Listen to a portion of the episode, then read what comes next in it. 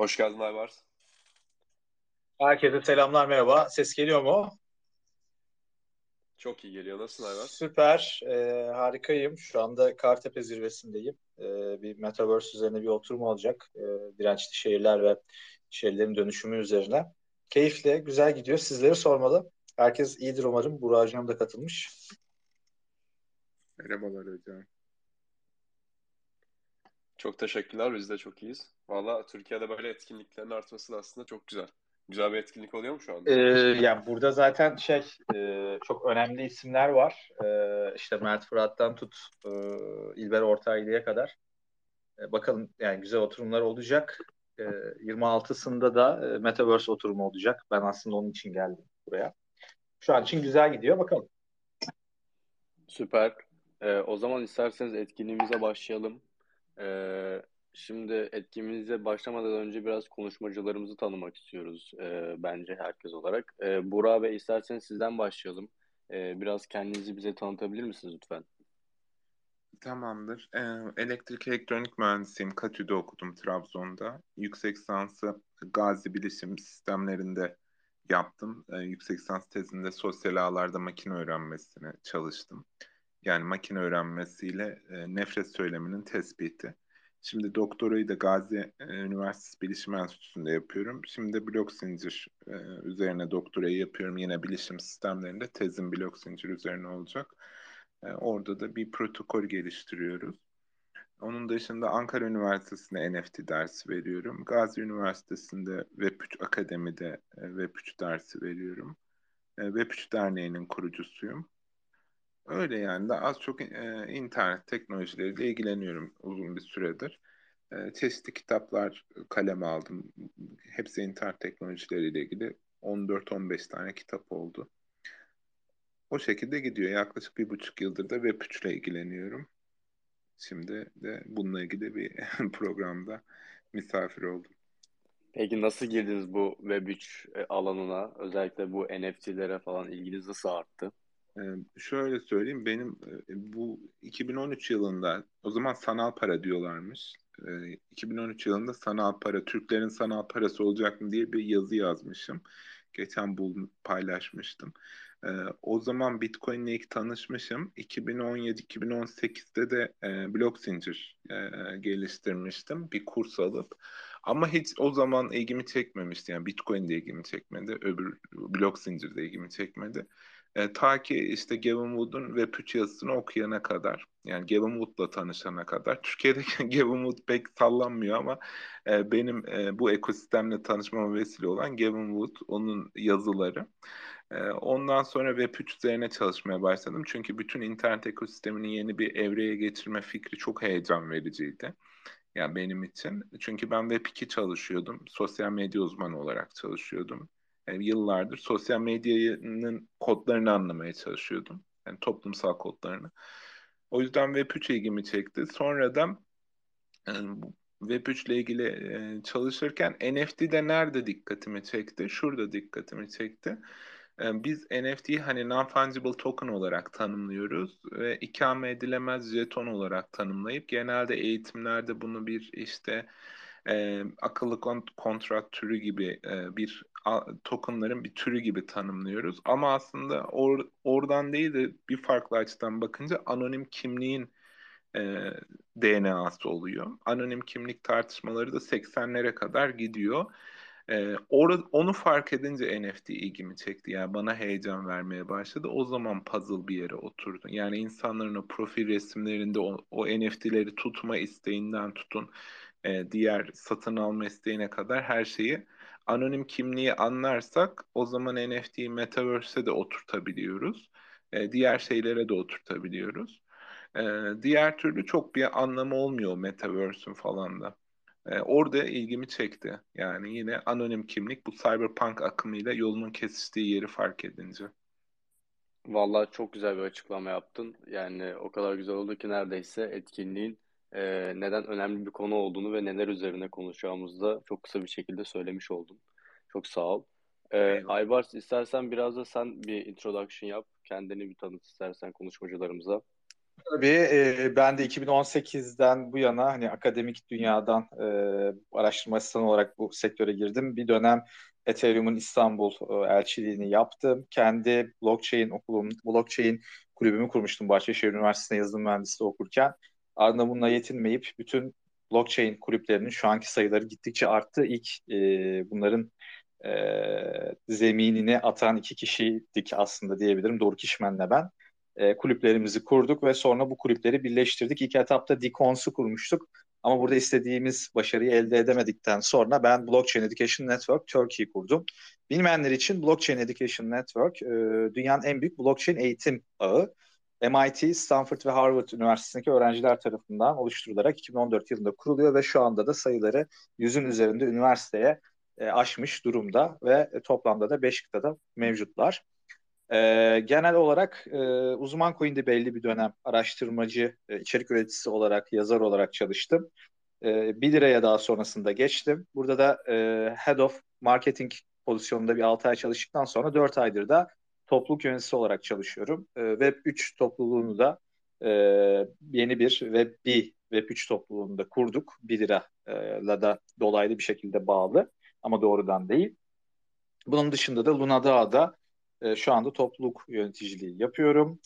Ek olarak da NFT Library'nin kurucusuyum. NFT'lerle de ilgili tanışmam da çok enteresan. Aslında 2018 yılında ilk e, ERC 721 protokolleri çıktığındaki makaleler olmuştu. Daha sonrasında işte 8 farklı kurucudur bunlar. ERC 721 protokolünü oluşturan kişiler. Onların hayatlarını araştırarak, onlarla iletişime geçerek e, bu protokollerin gelecekte nasıl kullanılabileceğini ve Web 3 ile birlikte hayatımıza nasıl gireceğini uzun zamandır da düşünüyorum, araştırıyorum. Başka önemli insanlarla yurt dışından yerel, yerel e, taraftaki kişilerle konuşuyoruz, tartışıyoruz. Projelere destek oluyorum. NFT ve Metaverse danışmanlığı da elimden geldiğince e, uygun gördüğüm projelere e, yapmaya çalışıyorum.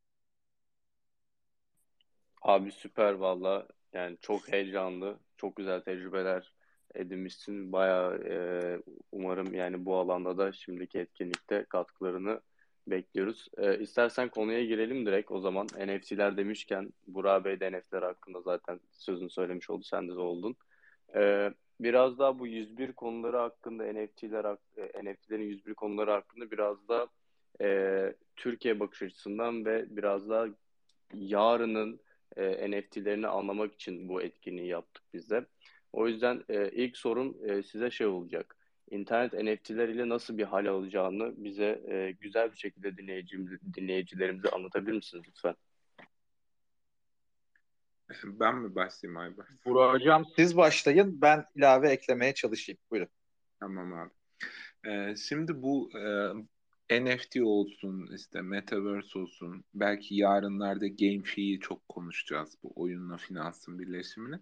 Aslında bunları çok konuşmamızın arkasında bunların biraz hamur gibi olması var. Yani bir şey hamur gibiyse e, onun e, endüstrideki insanlar bunun bir süre sonra bir şekil alacağını, işte bir böreğe, poğaçaya, ekmeğe dönüşebileceğini tahmin ediyorlar. Hangisine dönüşeceğini tam bilemeseler de o hamurun bir şeye dönüşeceğini tahmin ediyorlar. NFT'de aslında böyle bir şey. Şimdi bir kişinin NFT almasının arka planında neler var? Yani az çok herkes biliyor ama 2-3 tane ana unsur var. Bunlardan birincisi o e, NFT'nin sahibiyle olan bağını e, güçlendirmek istemesi, orada ona bir sosyal motivasyon yollamanın yeterli olmaması artık finansal motivasyon yollamak istemesi. Yani mesela Sezen Aksu yeni bir şarkı yayınladı, bunu NFT olarak yayınladı, 3 milyon kişi dinliyor ama altında bunun sahibi Buğra Yandır yazıp Sezen Aksu'ya finansal olarak işte oraya 100 bin lira, 200 bin lira bir ödeme yapınca o kişi aslında mutluluk satın alıyor. E, bir şey mutluluk satın alma söz konusu olunca da işte o hamur gibi oluyor. Her şeye evrilebiliyor. Yani diğer motivasyonlar da var işte yatırım yapma veya koleksiyoner olma falan. Ama arka planda eğer mutluluk satın alma varsa bu hamur gibi oluyor. O yüzden şimdi NFT'lerin e, internetin yarınında NFT'lerin nereye oturacağını konuşurken şeye bakmak lazım. Bu sosyal ağlar Web2 evresindeki örneklere. E, şimdi bu so- sosyal ağlarla ilgili olarak e, Sosyal Ağlar Tarihi diye bir kitap yazmıştım. Orada dünyadaki bütün sosyal ağları araştırdım. Yani Güney Kore, Çin, Rus ekolleri, İngiliz ekolleri, farklı kültürler, farklı dinlerde sosyal ağların kurulması falan. Orada da öyle bir şey var. İnternetin şöyle bir doğası var. Yani internet aslında böyle kaotik bir ortamdan sürekli şeyler çıkıyor. Yani kaotik bir ortam oluşuyor. O kaotik ortamdan bir şeyler ortaya çıkıyor. NFT'lerde de öyle olacak. Yani hiç aklımıza gelmeyen senaryolardan e, insanlar or, oraya yaklaşacak. Ama arka planda yine mutluluk satma olacak. Yani mutluluğu satın alma.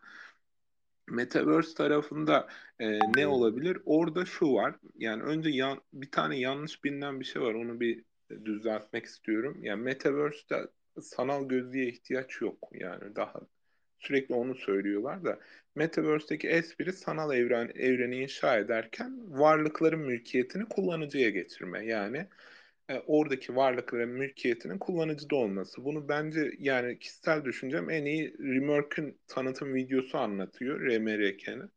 Yani e, bu sanal evren inşa edilirken bu sanal evrenin tuğlası ne olacak? NFT'ler olacak. O yüzden NFT'ler Metaverse'de kıymetli oluyor. Bu sanal tuğlalarla işte o sanal evreni inşa ederken biz şöyle diyoruz. Yine yanlış bilinen bir şey. Bizim düştüğümüz hatalardan biri çok görürsünüz. Bu sunumları yaparken ok çıkarırlar. Web 1'de şuydu, Web 2'de bu oldu, Web 3'te bu oldu diye. Biz onu bir e, onun devamı gibi görürüz ama aslında öyle değil. Boyut değiştiriyor. Yani Metaverse sosyal ağların üç boyutlu hali derken biz böyle bayağı ağaç yerine böyle düz odun diyoruz. Yani kırpıyoruz. Aslında öyle değil. Dolayısıyla NFT'lerle beraber farklı bir boyut değişecek. Onu izleyerek, içinde olarak o hamurun ev- neye dönüşeceğini görmemiz gerekiyor. Yani şöyle örnek verelim. Mesela Web 1'deki platformları düşünün. Hangi ihtiyaca hitap ediyorlardı? İşte mesela Yahoo maillere bakıyorsunuz işte veya onun gibi platformlar. E, Web 2'de mesela atıyorum Airbnb diye bir platform var. Airbnb Web 2 platformu ama Web 1'de karşılığı yoktu yani benzeri de aslında yoktu. Yeni bir anlayışla gelişiyor. Burada da yeni anlayışla yeni platformlar gelişecek. Ama mesela Airbnb'nin CEO'suna ne iş yapıyorsunuz diye sorunca ben oda kiralıyorum demiyor. Ben insanlara arkadaş bulduruyorum diyor. Veya Zuckerberg'e siz ne iş yapıyorsunuz dediğinizde diyor ki ben dünyayı daha açık toplum haline getirmeye çalışıyorum. Yani işte eğer iddia sosyolojikse e, teknoloji çok güçlü oluyor. Bizim derneği de Web3 odağından kurma sebebimiz bu. Yani e, NFT'lerin arka planındaki üreteceği sosyolojik şeyler çok önemli. Bugün e, eğitimlere baktığımızda genelde şeyler çok fazla var. Yani blok zincirle ilgili eğitimler çok fazla, çok detaylı bir şekilde var ama işin fikriyatı ile ilgili çok bir bilgimiz yok. Ben de buna dahilim yani. Bitcoin 23 yılda doğumunu tamamlamış bir şey. 85'te konuşulmaya başlanıyor ilk e, ama ve hatta NFT de o yıllarda işte anonim kimlik konuşulmaya başlanıyor. Ama bizim o 23 yıl bu insanlar ne konuştu çok fazla bir bilgimiz yok. Sadece oradaki teknik şeyleri biliyoruz. Hani süper kahraman filmlerinde şey vardır ya. Önce bir süper kahraman bir şov yapar. ikinci filmde onun geçmişine giderler. Çocukluğuna falan inerler. Yeni bir hikaye çıkar. Yani bizim şimdi ikinci filme geçmemiz lazım. Artık bu 85-2008 arası hangi motivasyonlarla insanlar bu teknolojileri üretmeye çalıştı? O motivasyonları anlarsak işte yarın geliştireceğimiz ürünleri de doğru bir şey üzerine koyabileceğiz. İçsel değerlerini oluşturabileceğiz. Biraz uzun oldu ama e, umarım anlatabilmişimdir. Yani şu an hala yolculuktayız, etrafı izliyoruz e, sadece bir yere doğru gittiğimizi fark ettiğimiz için aslında bu kadar büyük bir hype geliyor. Kesinlikle. Çok güzel anlattınız. Teşekkür ederim. Ee, bunun üzerine aslında ben de size bir soru sormak istiyorum. Ee, sizce Web 2'den Web 3'e geçişimiz, Web 1'den Web 2'ye geçişimiz kadar büyük bir değişim olur mu? Yoksa daha mı büyük olur? Bence daha büyük olacak. Çünkü şöyle, Şimdi 3'e ayırdığımızda bir de bunu hep 1-2-3 diye düşünmek müthiş bir şey yani müthiş bir perspektif geliştiriyor insana. Şimdi birden 2'ye geçerken vizyonumuz nasıldı? Şöyle düşünelim. Facebook'u kuran kişi adına Facebook dedi. Yani bunu ancak şöyle bir insanların profillerinden oluşan bir kitap gibi zihninde tasavvur etti. O yüzden Facebook dedi ama Facebook bugün neleri doğurdu? Ee, ve bu Web2 evresi yaklaşık işte 15 yıldır süren bu evrede dünya birbirine sosyal motivasyon yolladı. Sadece beğen tuşuna bastı, yorum yazabildi ve sosyal motivasyon insanı hayatta tutmaz. Örneğin şimdi e, diyelim ki burada bir sürü e, bizi dinleyen geliştirici de var, lise öğrencisi var, üniversite öğrencisi var. Web2 evresinde bu insanlara sadece takdir edildi. Yani beğen tuşuna basıldı, finansal akış yoktu. Şimdi finansal akışı getiriyoruz, hayata geçiriyoruz. O çok kıymetli. Medeniyet açısından da çok kıymetli. Mesela Nijerya'da bir çocuk var lisede. Şöyle düşünelim, etkiyi oradan görelim. Web 1 evresi, bu kara kalem çiziyor diyelim ki bu çocuk. Bu kara kalemleri Web 1 evresinde internete yükleyecek şansı bile çok yoktu. Yani ancak zar zor bir yerden bir sitenin bir yerine yüklerdi belki. Web 2'de artık kendi profilini oluşturdu ve buna beğeni almaya başladı. Sosyal motivasyonla artık üretkenliği biraz daha arttı. Web 3'te artık mikro ödemelerle finansal akışı başladı ve bu çocuk artık bu konuda körelmeden üzerine gidebilecek. Hobi olarak değil gerçekten bu bunun üzerinden hayatını idame ettirebilecek. Biz de onun yaratıcılığını orada destekledik ve tüm dünya o çocuğun ayakta kalmasını sağladı. Noktanın noktadan noktaya bir şekilde yani bir otoritenin gözetimi olmadan. İşte bu yüzden çok güçlü. Çünkü o kara kalemle çizebilir, bir fikir de üretebilir, bir icat da üretebilir. Biz yıllarca lise e, biliyorsunuz üniversite topluluklarının finansmanında sıkıntılar yaşadık. Lise öğrencilerinin projelerinde. Yani yapıyor ama hani finansman veya burs olayı hala oturmuş bir burs sistemi yok mesela. Neden yok? Web 3'te belki de işte mezun ağları oluşacak. O mezun ağlarında işte, ki mikro ödemelerle artık e, burs sistemini de oturtacağız. Sosyal e, yardımlar mesela SMA hastası çocuklara karşı çocuklar için oturmuş bir e, finansal akış sistemimiz yok. Belki bir süre insan yardım etmek istiyor ama işler çok hanta. Belki onun için platformlar kurulacak veya sizin uçurtma projesindeki gibi platformlar kurulacak. Yerel sanatçıları desteklemek için şeyler yok. En net şeyini şurada görebilirsiniz. Milyonlarca internet sitesi açıldıktan sonra kapandı. Bir şeyler üretmek isteyen insanlar bloklar yazdı, öğretmenler içerik üretti. Bir süre sonra o hobi olarak kaldı. Çünkü finansal akışı yoktu arka tarafta. İşin kilit noktası bu. Burada bir tane gri noktaların arasında kırmızı nokta var. Dünyanın herhangi bir yerinde üretmek isteyen biri. Ama bütün medeniyet onu finanse edemiyordu şimdiye kadar. Ancak onun gidip belli bir otoritelerin e, iznini alması, gönlünü alması gerekiyordu. Ama şimdi noktadan noktaya finansmanı dünyada oturtursak dünyanın bir ucundan aynı finansal motivasyonlardaki insanlar birbirlerini destekleyecek, ayakta kalacak. Bu da medeniyete katkı sunacak. O yüzden Web 3 Web 2'den çok daha kıymetli. Kesinlikle. Çok güzel bir cevap oldu. Bence aslında Web3'ün e, internete ve sosyal medyaya getirdiği en büyük farklılıklardan biri de içerik üreten kişilerin aslında e, içeriği ürettiği andan itibaren e, finansal bir artısı olabildiği. Web2'den çok büyük bir farklılık bu ve içerik üreticilerini çok daha motive edecek, herkesi birbirine daha çok bağlayacak e, bir mekanizma olacağına inanıyorum. Peki Aybar sen ne düşünüyorsun? Yani zaten burada hani Burak Hocam yorumladı çok güzel bir şekilde. Yani benim kendi düşüncem şu yıkıcı etkisi özellikle şu 5 yıl içerisinde. Ee, şimdi örneğin Luna Dağ'da yazılan bazı içerikler var Medium'da. Takip etmeyenleriniz mutlaka Medium hesabını takip edin Luna Dağ'ın. Ee, ya da en basitinden Luna Dağ'ın Twitter hesabını e, takip eden kişiler ya da aylık ortalama belli bir gönderi sayısını beğenen kişiler e, belli bir e, NFT holder'lar olurlarsa e, aylık bir puanlama sistemine göre otomatik bir şekilde Web3 sayesinde cüzdanlarını bağladıklarında e, Luna Dağ'ın e, arayüzüne bir otomatik puanlarımı aggregate et yani puanlarımı getir, hesapla ve getir gibi bir özellik kullanabilecek. Şimdi atıyorum Kaan 5 tane yazı yazdı. İşte Şan 3 yazı yazdı. İşte e, Buğra Ayan işte 30 tane içerik üretti farklı. işte Space'lere katıldı, YouTube videolarına katıldı, yazılar yazdı vesaire. Şimdi bunların her birinin değerlendirilmesinde bile bir ekonomik model kullanılacaksa eğer örneğin DAO'lar hep konuşuyoruz. Burası da e, DAO'ların Türkiye'de kalbinin attığı yer. Ve bunun hesaplanılmasında bir DAO oylaması olacak. Hesaplama kabul edilecek. Daha sonrasında işte NFT'lerini DAO'nun alan kişiler bu söylediğim örnekteki gibi cüzdanlarını her ay platforma bağladıklarında örneğin ürettikleri içeriklerin karşılığını alabilecekler. İstersen beğenilerde anonim kalabileceksin. Yani şu anda Twitter'ın eski e, CEO'su e, Jack Dorsey'nin de üzerinde çalıştığı yeni bir e, startupta daha çok web'in gerçekten sürdürülebilir ve herkes için e, farklı ekonomik modellerle birlikte ilerleyebileceği bir platform inşa etme yoluna gitti. Şimdi diyeceksin Twitter dünyadaki en büyük e, sosyal medyalardan biri. Bu adam deli mi? Bu adam manyak mı bundan çıktı da böyle bir yolu tercih etti? Hayır. Bu adam geleceği gördü ve long term'de tabii ki de burada da yine büyük problemler vardır. Belki ilerleyen zaman diliminde Hocam oraya da ekleme yapar. Sadece tabii katkı vermek için mi yoksa yine bir farklı gelir modeli e, elde edip pastadan daha büyük bir pay almak için mi yapılacağı?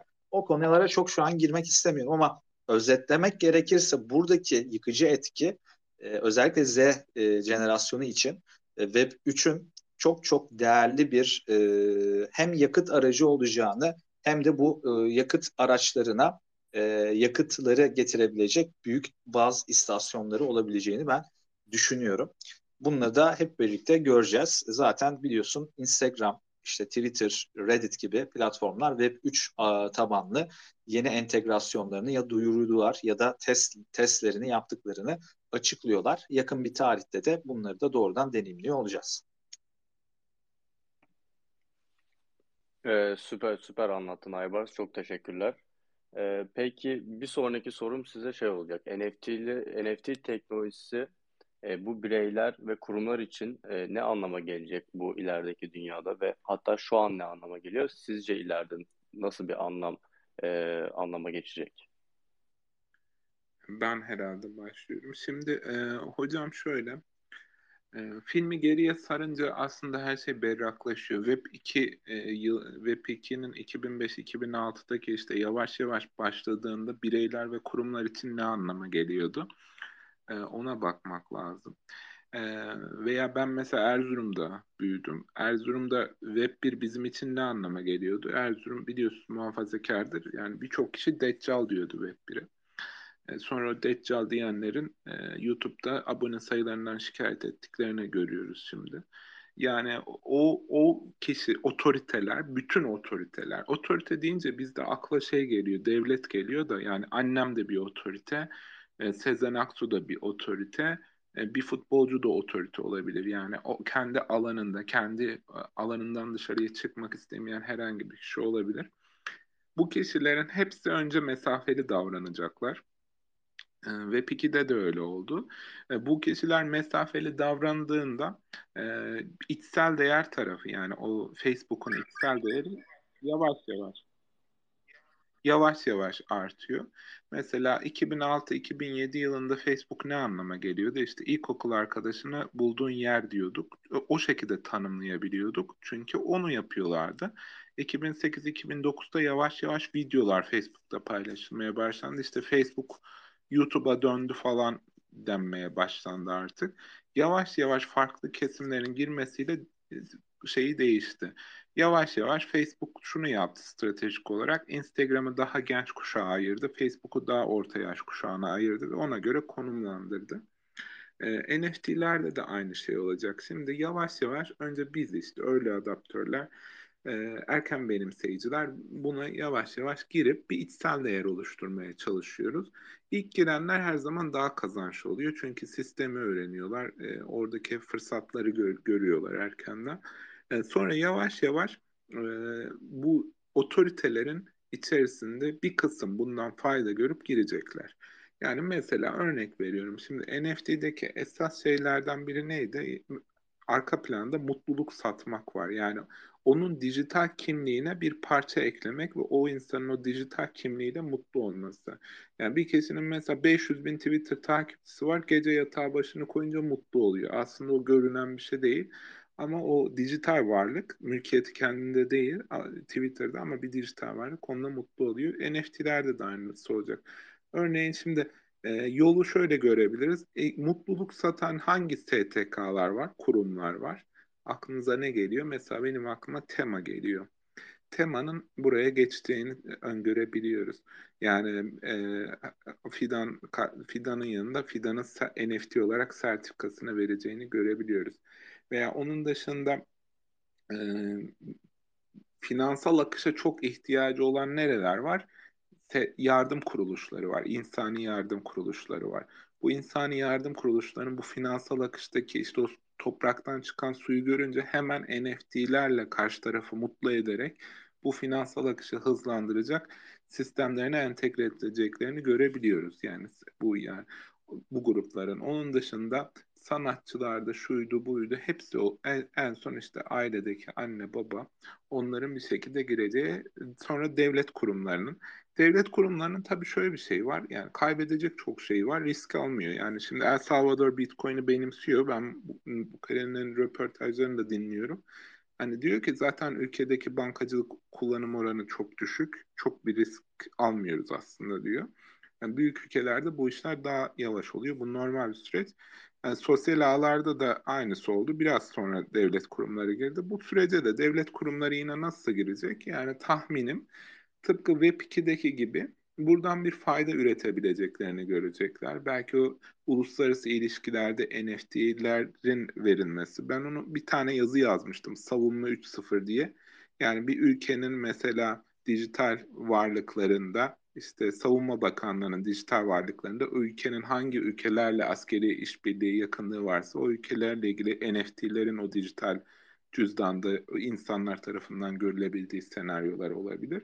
Yani bunların hepsi yavaş yavaş kendilerine fayda sağladıkları alanda girecekler. E, hepsi girecek mi? Web2'ye girenlerin hepsi girecek. Yani günün sonunda girecekler. Yani orada bir şüphemiz yok. Teknoloji hızlı hızlı bir şekilde ilerleyecek. Ee, erken benimseyiciler ama kazançlı çıkacak. Yani şu an bu sohbet dinleyenlerin hepsi 2-3 yıl sonra daha net anlayacaklar ki öğrendiğimiz bir kelime bile bizi ne kadar ileriye atmış. Kesinlikle. Ve biz de bu kadar erken olarak bu ekosistemde yer almanın aslında e, çok değerli olduğunu düşünüyoruz. E, peki Ayvar sen ne düşünüyorsun? Sence e, herkes eninde sonunda NFT'ler ve Web3 e, alanını benimsemiş olacak mı? Yani şöyle düşünüyorum. Şimdi hep genel klasik şeyleri konuşuyoruz ama birazcık daha farklı nokta noktalardan ilerleyelim. Ee, yani şimdi buradaki şey örneği çok iyiydi e, Burak'ın. Hani e, zamanında Web1'e Deccal deniliyordu. Daha sonrasında bu, bunu diyen kişiler YouTube'daki takipçi sayılarından pek bir şikayet eder oldular. Şimdi ben de şöyle e, buraya ilave etmek istiyorum. Şimdi 90'lı yıllarda internetin 91 yılında yani çıktığı dönemden 2000 yılına kadarki sıçrayış inanılmaz derecede ağır olsa da dünya hiç olmadığı kadar belki de e, onlarca e, zaman dilimine göre çok farklı bir boyutta değişti. Şimdi NFT'lerin bakıyorsun 2018 yılında asıl işte Ethereum protokollerinde böyle e, çok popüler bir hale getirilmesine ilişkin bir entegrasyonla işte ERC721 ile ortaya çıkmasından bu yana geçen süreçte 2-3 yıl bekledi. Özellikle 3 yıl ve 2021 yılı NFT'lerin yılı oldu. Şimdi 2021 yılında özellikle hem oyun dünyasında GameFi'da hem içerik üreticiler için sanat dünyası biliyorsun Covid'den dolayı e, oldukça karanlık bir dönemin içerisine girmişken onları kurtaran en büyük şey NFT'ler yine oldu. Tabii sadece NFT'leri bir dijital sanat eseri, işte bir tapu, işte oyun içi ögeler olarak düşünmemek gerekiyor.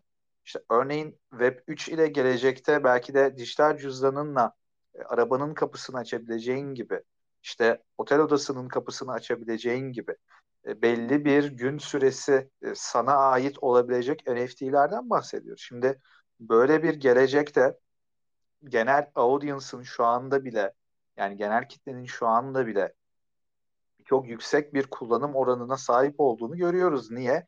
Türkiye NFT'lerle 2021 yılında yattı kalktı ve şu anda da NFT hype'ının belli dönemlerde düştüğünü görsek de belli dönemlerde de inanılmaz derecede devinimini arttırmaya devam ediyor. Şimdi 5 yıl sonra özellikle metaverse'lerde NFT'ler çok çok çok değerli olacak. Niye?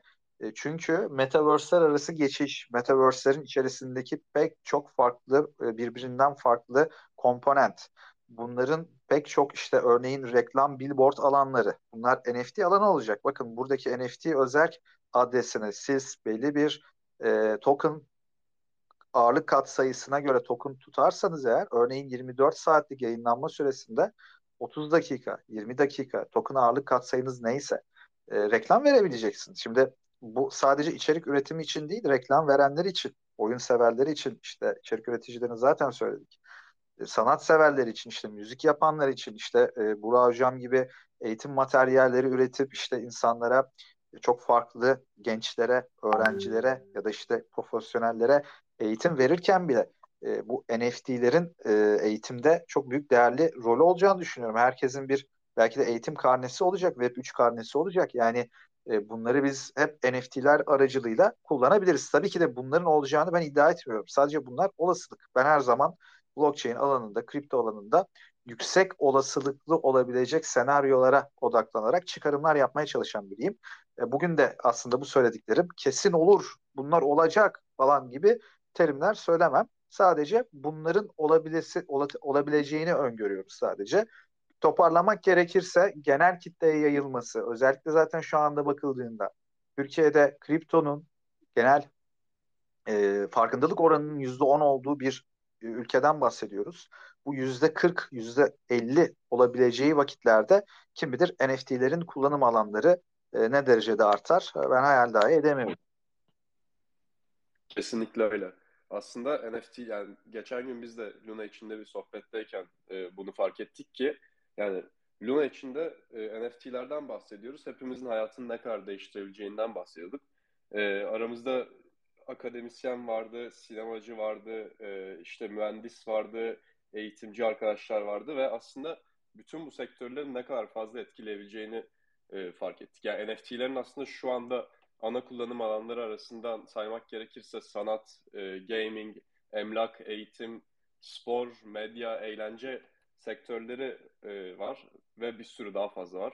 Peki size sormak istediğim şey, e, e, okey NFT'ler bunların hepsini dahilleştirebilir ama sizce NFT'lerin en çok değiştireceği ve en çok geliştireceği sektör hangisi olacak? Kendinize göre. Ben herhalde başlıyorum. Ee, ya bence yine e, sektör olarak değil de şey olarak baksak daha iyi olacak gibime geliyor. Yani oradan daha rahat görürüz. Ee, NFT'lerin en çok değiştireceği şey sıradan insan olacak. Ahmet, Mehmet. Önemli olan şey o. Yani şimdi mesela beni çok etkilemiştir. Bazen söylüyorum bu Ahsen TV vardı e, YouTube'da Bülent bayağı komik bir abimiz. O bir böyle sosyoekonomik olarak çok kötü durumda bir yere gidiyor. Gençlerle sohbet ediyor. E, o sohbette şey diyor işte hükümet politikaları ile ilgili bir şeyler soruyor. Yani, e, ne düşünüyorsun diye hükümet politikaları ile ilgili. Çocuk şey diyor abi sadece fe- e, Facebook'u kapatmasınlar bana yeter diyor. Şimdi o çocuğun dünyasında dijital kimliği fiziksel kimliğinin çok ötesinde. Çünkü fiziksel kimliğinde çok daha sıkıcı bir hayatı var ama dijital kimliğinde yani o Facebook profilinde, Instagram profilinde bambaşka bir dünya çizmiş. İşte NFT'ler de aynı şekilde bu dijital varlıklara sahip olma süreci o, o çocuğun hayatına müdahale ettiği anda çok yıkıcı bir değişim oluyor. Yoksa markalar için falan sektörel olarak işte gelirlerini artırıyorlar, yeni iş modelleri kuruyorlar falan. Ama bunların hepsinin aslında e, en kökündeki yıkıcı etken o sıradan insanın hayatında yol açacağı değişim. E, onu hangi sektör önce yakalarsa o, o çok e, güçlü bir sonuç getirecek. E, ama burada mesela şunu da e, görebiliriz. Mesela Migros e, gibi markalar eskiden beri teknolojiyi çok yakından takip ediyorlar. Yani ben hatırlıyorum çocukken Erzurum'da şeye giderdik. Migros'a giderdim. Sırf ki orada bir dokunmatik bir bilgisayar vardı. Belki hatırlayanlar vardır. E şimdi bakıyorum blockchain ile ilgili çözümler geliştirmeye çalışıyorlar. Sektör, bu bazı markaların orada önce olacağını tahmin ediyorum. Web2'ye hızlı Web şunu görüyorum bir de Web2'ye önce girip bunun faydasını gören markalar ile e, Web2'yi kaçırdığının farkında olanlar e, biraz erken giriyor. Mesela Türkiye'deki bu Metaverse çılgınlığını da biraz ona bağlıyorum yani. Web2'de kaçıranlar da Web3'te hızlı bir şekilde bu sefer kaçırmayalım, bunu anlayalım diyenler de var yani sektörel bazda, kurumsal bazda falan. Yani direkt bir sektör diyemeyeceğim. Belki Aybars hocamın farklı bir yorumu vardır ama ben sıradan insanı yakalayan e, şeyin beni de değil veya sizi de değil benim annemi yakalayan şey yani teknolojiyi zaten seve, severek merak edip kullanan değil daha böyle teknolojiye mecbur kalıp kullanan kişileri yakalarsa sektörler mesela taksiciler için diyelim ki bir şey tanımladı. Diyor ki sen taksine cihaz takacağız. Reklam görecek arkada bir kişi. Sen reklam gördükçe e, araba hareket ettikçe işte e, günde bir NFT kazanacaksın. NFT korek. Sonra o NFT'lerden e, farklı bir şekilde satabileceğim farklı bir, bir, bir senaryolar şimdi atıyorum. Bu sefer taksici ya ben Bitcoin patlar bu balon hocam bu çiftlik bank diyen adam bile bir dakika ya bu iyiymiş ben bunu alayım deyip onun hayatına girebiliyorsa müthiş bir şey yapıyor artık geri dönüşsüz bir yola sokuyor. O tarz senaryolar herhalde etkili olacak tahminim. Ya Burak Bey burada aslında şey ekleyeyim. E, burada böldüm ama hani normalde bu soru aslında çok zor bir soru. Hakikaten yani cevaplanılması e, normalde aşırı zor bir soru. Benim kendi eklemek istediğim örnek benim gö- öngördüğüm üç tane farklı alan var. Bunlardan birincisi bana göre social media. Niye diyeceksin? Örneğin sen Twitter hesabını artık açtığında o hesap e, bir NFT adresiyle ilişkilendirilerek oluşturulabilecek ve alt ondan türetilen e, alt NFT e, şeyler olacak. Belki de adresler olacak. Örneğin işte e, benim açtığım Twitter hesabımdaki settings ayarlarının datalarının tutulduğu bir özel NFT e, adresi şey e, adresi. Tabii bu ilk oluşturulan Core NFT'den e, adresinden türetilmiş olabilecek bir adres. Sonuçta baktığınızda oradaki adres alfanümeriktir. Yani 16'lık sayı sistemine göre e, türetilmiştir ve belli bir 64 hanelik bir e, sayı sistemin sayı, sayıdan hanelik girdisinden bahsediyoruz. Şimdi social medyada ben inanılmaz derecede önemli olacağını düşünüyorum. Zaten baktığında Twitter'da e, şu anda hani NFT'leri getirmiş durumda. Instagram en yakın zamanda getireceğiz diyor. E, yakında YouTube içerikçi özel içerikçiler için ya da işte Brave gibi browserlarda da NFT'leri görüyor olacağız. Şimdi bu ilk kısmı, ikinci kısmı bana göre oyun dünyası. E, üçüncü kısmı e, reklamcılık ve lüks moda olarak e, yorumluyorum. E, bunlar tabii benim kendi görüşlerim. Bunlar illa da bu şekilde yükselir gibi bir tutumum yok. Sadece ben kendi olabilecek olasılıklarımı, yani yüksek olasılıkta insanlığın bu alanda gidebilir, eğilebileceği üç öne çıkacak alandan bahsediyorum. Tabii yine bunları belirleyecek şeyler çok daha farklı gelecekte yaşanacak, özellikle bir yıllık süreçte yaşanacak diğer parametrelere bağlı. Aslında tamamlayıcı oldu hocam. Yani çünkü mesela sosyal ağda da, oyunda da, diğer pazarlamada da onları ön plana çıkartacak şey e, o sıradan insanın hayatındaki bir şey değiştirmeleri. Yani iki, ikisi biraz tamamlayıcı oldu. Şeyi sadece söylemek istiyorum. Bu çocukken hayal meyal hatırlıyorum da sanal bebek diye bir şey vardı. Takomochi mi diyorlar ona bir özel ismi var belki duymuşsunuzdur. Bu sanal bebek olayı bence e, Türk toplum sanal bebek ile NFT arasında bir şey akademik bir şey çalışılsa çok güzel olur mesela. O sanal bebekte de insanlar elinde bir şey tutuyordu.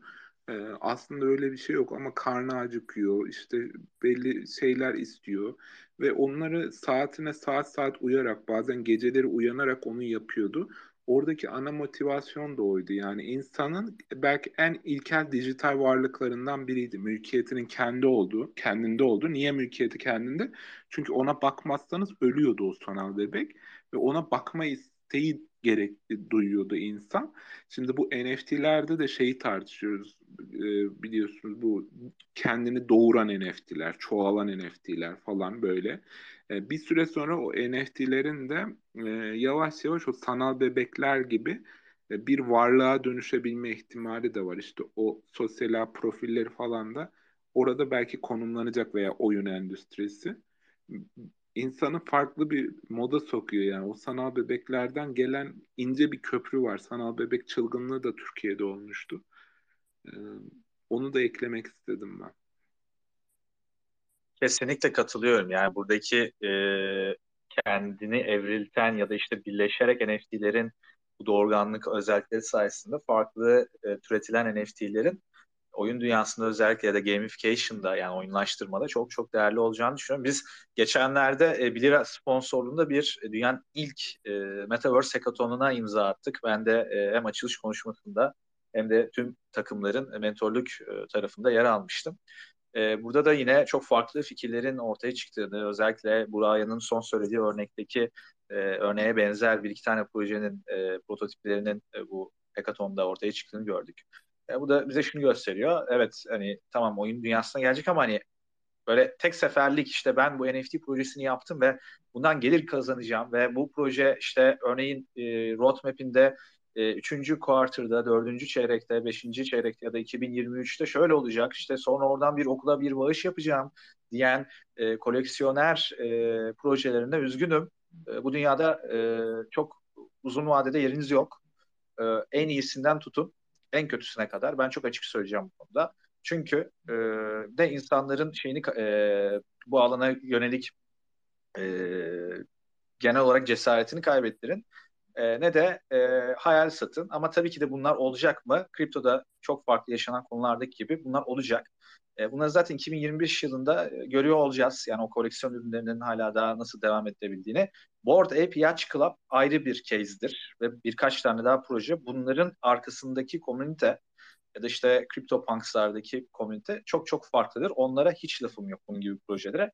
Benim söylemek istediğim projeler aşağı yukarı bellidir. Ee, özetlemek gerekirse gerçekten e, 3-4 yıl içerisinde zaten hani oyun dünyasında da büyük e, oyun devlerinin de özellikle Steam'in bile bu NFT'lere ve Web3 teknolojisine geçmek zorunda kalacak. Benim kendi toparlayışım da böyle olsun. Aybars tam üstüne bastım bu projelerden bahsederken. Bir sonraki sorum da bununla zaten çok alakalıydı. Ee, Türkiye'deki NFT e, algısına NFT'ye nasıl bir bakış açısı var? Sence bunun yurt dışı ile farkı ne? Ve bu algıyı daha da geliştirmek için sence Türkiye'de neler yapılmalı? Hemen başlayalım. Bir, Türkiye'de sadece gelir kazanma kapısı olarak görülen NFT bakış açısı değiştirilmeli. İki, NFT hekatonları yapılmalı. Üç, Burak yaptığı gibi üniversitelerde ya da liselerde ya da farklı profesyonellere gerçekten bu işin kodlamasından tut, bu NFT'lerin sınırları ne olup ne olmadığı bir anlatılmalı. Yani tamam bir proje gördün ben de bunun farklı bir varyasyonunu yapayım abi. Bir ekip kurayım işte bir tane akıllı kontrat developer bulayım, designer bulayım işte smart contract auditçi bulayım bilmem ne topluluk community bulayım marketingçi yapayım. Tamam bunlar güzel. Bu arada denesinler ben dene, denemesi şey yapmalarına bir lafım yok. Sadece e, bunlar olacak ki e, biz daha çok deneyim sahibi olacağız. Fakat çok fazla zorlatılan şeyler var işte. E, ben de yapayım, ben de kazanayım ya da 3-4 tanesine giren girişimciler var. Marketing alanından yükselmiş örneğin mesela da. Ama NFT alanında da, Metaverse alanında da işte kendi title'ını uzman yazdırıyor. Yahu bir yıl öncesinde, bir yıl, iki yıldır e, çok böyle popüler olan bir konuda uzman olmak şöyle dursun. Yani bu konuyla ilgili bir üç ay içerisinde o tüm uzmanlığın öldüğü bir alanda yani bu tarz şeylere çok kulak asmamak gerekiyor. Bu Twitter Space'ler gibi özellikle işte e, çok büyük kitlelere, topluluklar işte yetkin gençler olabilir, büyük STK'lar olabilir. Bunlara bu işin doğrusu anlatılmalı. Üçüncüsü de işte bu oyunlaştırmada işte örneğin e, ülkemizde e, bununla ilgili Ercan Altuğ vardır. Çok değerli bir isim ne bileyim Devrim Danyal işte kendisinin yaptığı çalışmalar var. Buğra hocamın yaptığı çok farklı kitap çalışmaları, yazılımsal çalışmalar var.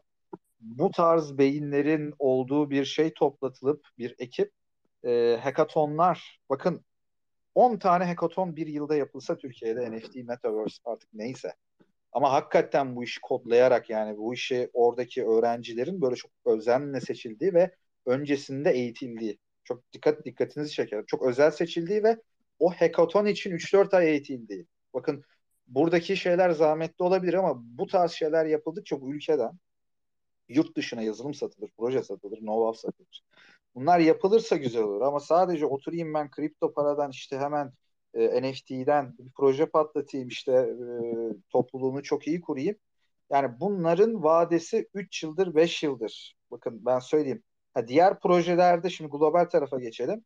Global taraftakiler niye tutuyor? Çünkü ekip zaten daha öncesinde adam 5-6 tane e, startup fail etmiş. Bunun gibi 3-4 tanesi buluşuyor, birleşiyor co-founder'lar ve daha önceki ekiplerinde de fail etmiş ya da tecrübe sahibi olan kişilerle çalışıp işte designer'ından tut burada işte smart contract auditçisine ya da testerına ya da işte bu kontratı yazan kişilerine kadar bu çok özenle seçilmiş bir yapı var. Bakın burada Space Runners modeli var. Bu Space Runners e, neden çok e, tuttu ya da Türkiye'de benim hep tek verebildiğim e, Türk bir kişinin de kur, kurucularından olduğu bir proje. Neden?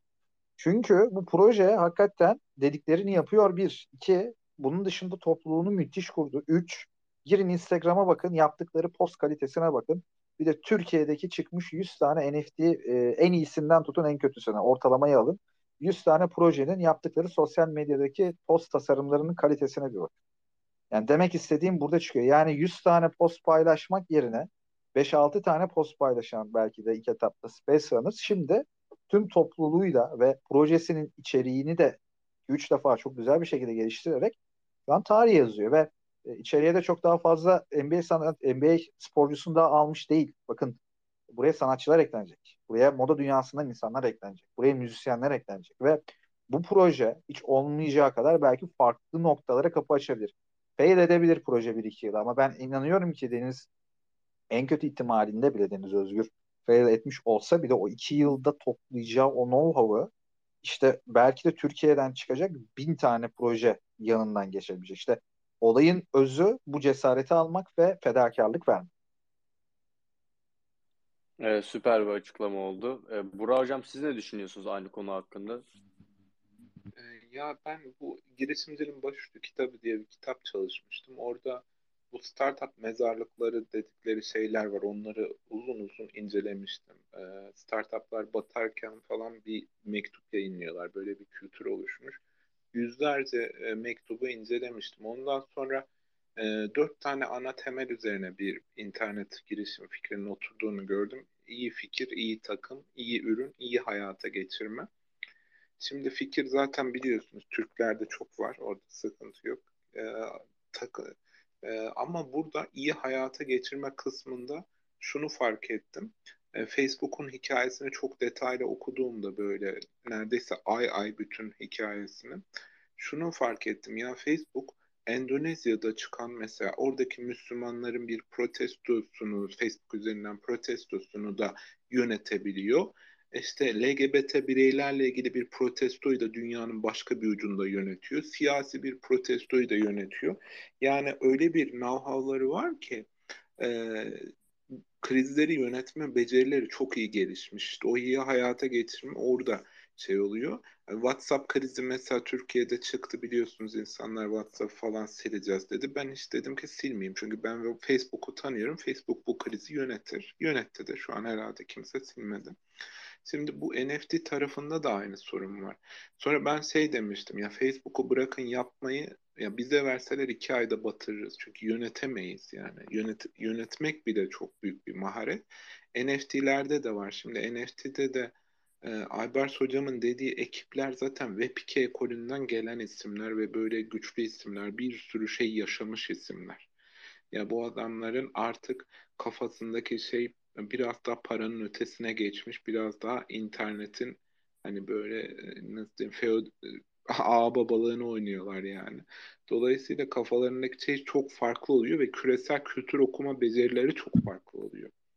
Şimdi o CryptoPunk e, koleksiyonunda da diğerlerinde de çok iyi bir küresel kültür okuma meselesi var. Mesela Web3 Derneği'nde bizim odaklanacağımız şeylerden biri de bu olacak. Yani internet kullanıcısının farklı ülkelerdeki internet kullanıcıları ile ilgili e, uzmanlarımızın olması lazım.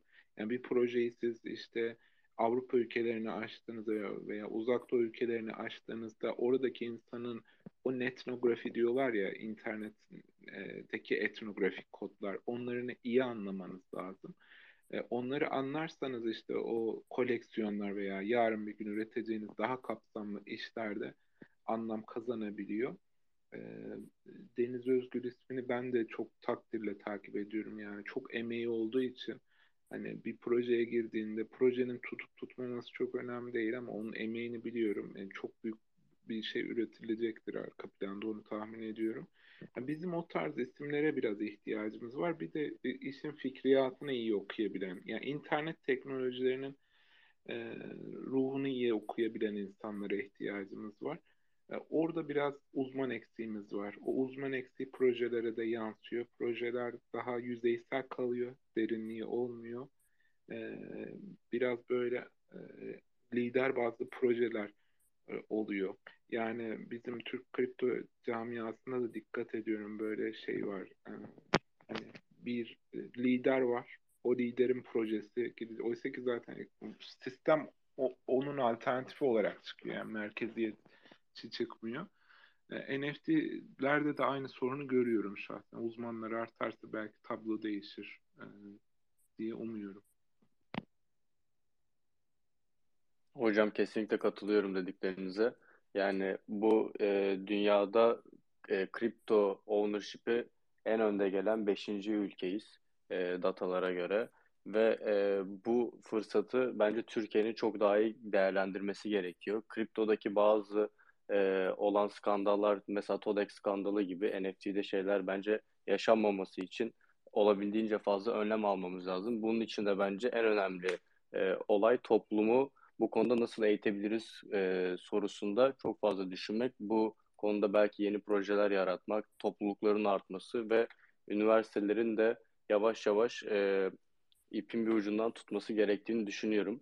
E, peki siz e, üniversitelerin şu an bu alanda yaptığı hiçbir etkinlik, aktiflik, e, bir bilgi sahibi e, bir bilgi sahibi misiniz acaba? yani bilgi sahibiyim. Blockchain topluluklarında özellikle son e, zamanlarda çok hızlı bir artış oldu. Ankara Üniversitesi'ne NFT konulmasından sonra dersim.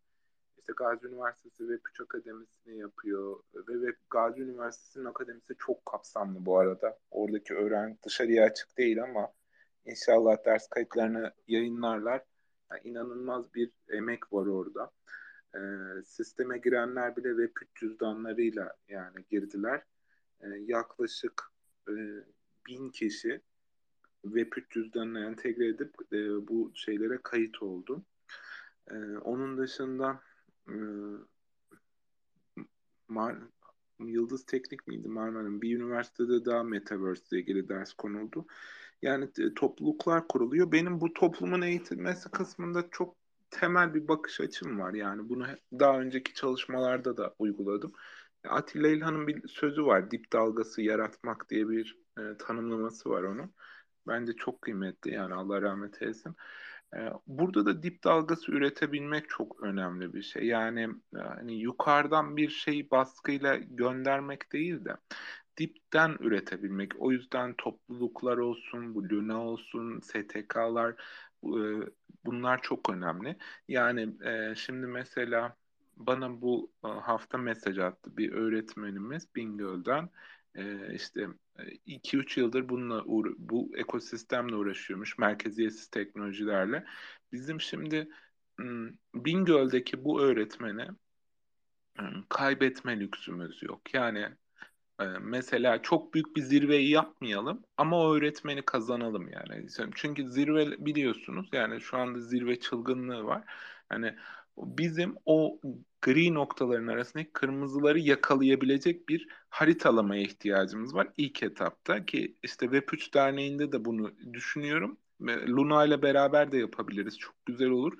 Bizim böyle Türkiye haritasında tıpkı bir fabrika gibi nerede ne oluyor? Yani Van'da şu anda ne var? Manisa'da ne var?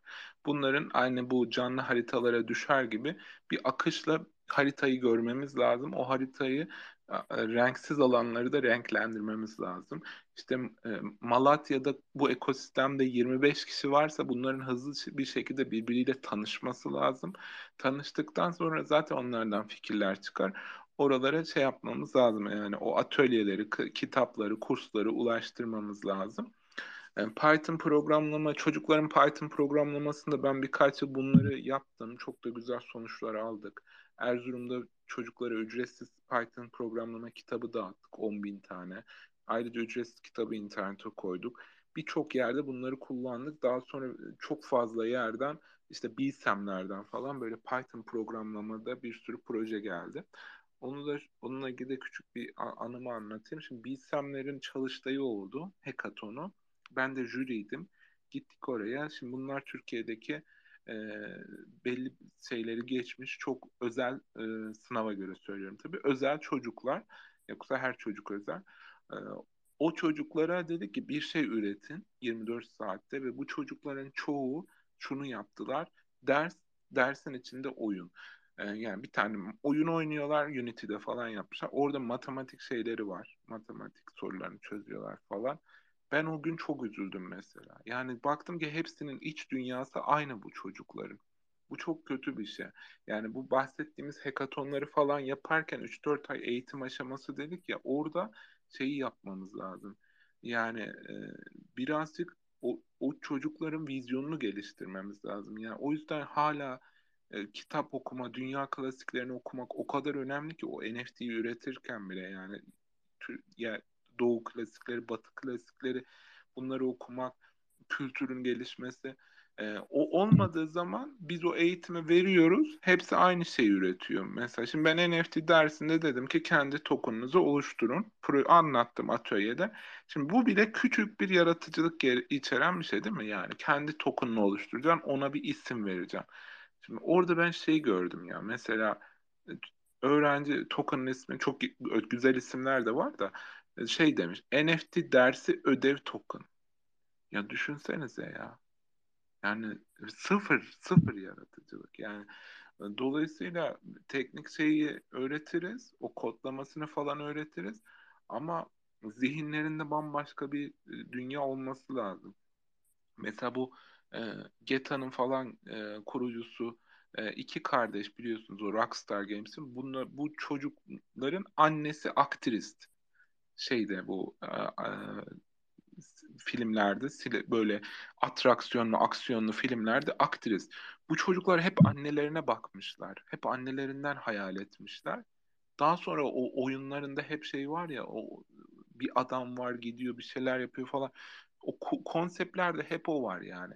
Çocukların o kadar işlemiş ki annelerinin hayatı. Ya bunu her yerde görüyorsunuz ya. Yani böyle çok başarılı olan, çok böyle dünyada fark yaratan insanların çocukluğunda, gençliğinde mesela Pokemon'un kurucu bu, Pokemon'un ilk yaratıcısının e, çocukluğunda sürekli böceklere takıntılı olması, böcek çizmesi falan. Yani bizim şimdi NFT'lerde yani diğer tarafı öğretiriz. 3 saatlik kursta öğretir, öğretiriz. Yani işte o koleksiyonu nasıl yaparsın, o nasıl nadirliği oluşturursun, yüklersin API ile falan ama o hayal gücünü vermek o kadar zor ki şu anda. Bence onlara da odaklanmamız gerekiyor. Biraz dernek faaliyetlerinde de onu yapacağız. Bir de dediğim gibi haritalamamız lazım. Şu an haritamız yok. Yani şu an biz böyle gözümüz kapalı e, mağarada gibiyiz. Yani birbirimizi göremiyoruz. Yani tüm Türkiye'de hangi şehrin, hangi ilçesinde kaç tane bu ekosistemde üreten, üretmek isteyen insan var. Hemen görmemiz lazım ki o insanları belki finanse etme noktasında, kaynak verme noktasında, e, takıldıklarında, bunaldıklarında iletişim e, halinde olma noktasında destek olalım. Ya yani benim gördüğüm o manzara Türkiye'de şu anda. O bu metaverse her gün bir zirve yapılıyor. Onları çok önemsemiyorum ben ya. Yani zirveleri ben belki 100 tane zirvede konuşmacı oldum. Genelde zirvelerde şey oluyor yani. Organizasyonu yapan bile konuşmaları az dinliyor yani. Tahmin ediyorsunuz herkes işin reklamında oluyor. Bizim daha dip dalgasına yönelik nokta atışı şeyler yapmamız gerekiyor. Evet abi kesinlikle, kesinlikle katılıyorum. katılıyorum. Ben de e, Kaan sana paslamadan önce bir şey diyeceğim. Ben de bu hayal gücü ve hayal kurma olayının burada çok kritik bir faktör olduğunu düşünüyorum. Hatta e, bir insanın e, şey anaokula başladığında hayal kurma kapasitesi %98 iken üniversiteyi bitirirken Türkiye'de %2'ye kadar düşüyor ve bence bu biraz daha sistemsel bir sorun. E, biz bunu değiştirmek için de elimizden gelen şeyleri yapmalıyız. Belki farklı şekilde eğitimler vermeliyiz. Farklı şekilde workshoplar yapılmalı artık ki e, bu şeyler biraz daha değişsin diye sizin de dediğiniz gibi. Çok güzel dedin Şam. Ee, aynı zamanda e, Buğra Hocam sizin denizde haritalama çalışmasının ekosistem, ekosistem için çok çok değerli olacağını biz de fark ettik. E, çünkü dediğiniz gibi hani şu an bir sürü hevesli insan var, bir sürü girişimci var aralarımızda ama e, herkes birbirinin ne yaptığını takip edemiyor veya e, birinin aklına bir proje fikri geliyor. Bunun üzerinde çalışan birileri var mı acaba? Ben de aynı vizyonu taşıyan birileri var mı acaba? E, gibi soruların cevabını kimse alamıyor. E, biz de aslında Luna olarak bunun üzerinde şu anda e, çok derin bir çalışma yaptığımızı e, paylaşabilirim sizlerle. E, Buğra Hocam sizle de aslında bu konuda e, isterseniz birlikte çalışmak çok isteriz. E, peki Aybars sen ne diyorsun? Pardon Buğra Hocam bir şey diyecektiniz galiba. Buğra Hocam bir eklemesini yapsın ben ardından son ekleme şeyimi yaparım. Ben tabii tabii dedim ya. Sadece beraber çalışalım. Biraz kesildi sesiniz ama tekrar edebilir misiniz? Yok ben sadece ben de seve seve dahil olurum dedim. Tamamdır. Çok ee, teşekkür ederiz.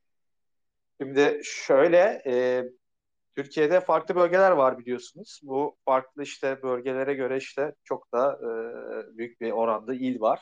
Şimdi ben diyorum ki bu haritayı yap, yaptıktan sonra da belki de hekaton turnuvası bakınız. Hekaton, hekaton değil ya da 10 hekaton değil. Hekaton turnuvaları. Bu hekaton Şampiyonlar Ligi'nde örneğin işte özel seçilmiş yani her öğrenci tabii ki de her e, çocuğumuz özeldir ama hani bunun için özel hazırlanmış, farkında olan, isteği olan bir profildeki kitlerin, takımların oluşturulması ve bu takım kaptanlarının çok değerli bir şekilde sistemle seçildi. İşte NFT takım kaptanlarının oldu. Bu NFT takımlarının bir ligde yarışacağı e, NFT Hackathon turnuvası. Şimdi buradaki alınacak çıktı bir sonraki turnuvada katma değer olarak kullanılır ve bu katma değerler daha sonrasında ülkenin üstünde yurt dışındaki global şirketlere bu öğrenciler long term'de 2-3 yıllık süreçten sonra alumni olduktan sonra mezun olup artık bu hekatonlarda seçilen takımlara mentorluk yapacak seviyeye geldiklerinde bakınız şirketlere artık danışmanlık verebilecek seviyede biz gençler yetiştirmiş olacağız. Sadece e, hekatonların kalitesini geliştirmek değil ve bu gençlerimizi biz yurt dışındaki projelere know-how'larını aktarırlarken ülkeye de özellikle çok değerli bir katkıda e, bulunmuş olacağız. Artı e, buradan çıkan projeler dünyaya satılacak. Yani şimdi bunu yapmak zor değil. Sadece belli bir kurgunun yapılması lazım. Dediğimiz gibi summitlere katılalım. Buracımın katıldığı summitleri sayamıyorum artık. Yani bunların çıktıları e, olmuyor. Yani olmayacak da ya da tamam işte Metaverse üzerine tonlarca konuşma var ya da NFT workshoplarında bile bakınız ne yazık ki bir iki saate sığmıyor. Oradaki öğrenci orayı anlatılanı çok iyi anlasa bile ve e, anlatılanları çok iyi bir şekilde uygulayıp yazılımı yazıp programı yapsa bile e, bir ay sonra, iki ay sonra ya yaptığını unutuyor ya da üstüne giden kişi eğilim sayısı yani eğilimde bulunacak kişi sayısı inanılmaz derecede düşük. Ama hackathon turnuvaları gibi özellikle NFT, e, met, e, genellikle NFT, Metaverse, Web3 e, hackathon turnuvaları eğer başlatılabilirse bu üç kategoride ben çok farklı şeylerin olacağını düşünüyorum. Ve buraya Avalanche da sponsor olur. Selo da sponsor olur. Algorand da sponsor olur. Bunların projeleri yazılır.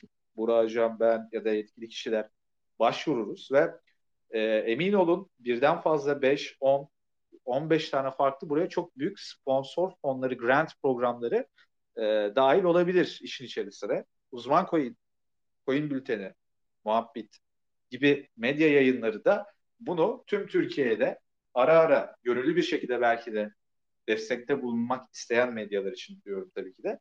Destekte olurlarsa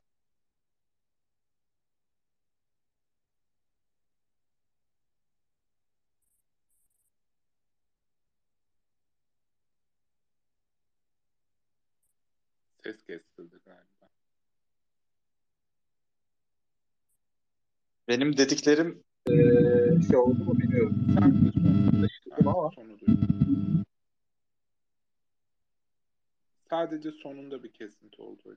Tamam yani eee, örneğin işte medya kuruluşları da bu işe gönüllü bir şekilde dahil olmaları durumunda eee, hani alın size buyurun harika bir model. Yani eee, katma değerleri oluşturmak aslında çok da zor değil. Sadece doğru bir başlatıcı ekiplerin, STK'ların sabırla ve gerçekten eee 10 tane işe değil belki de 2-3 kaliteli iş yapmasının ben öncelikli olduğunu düşünüyorum.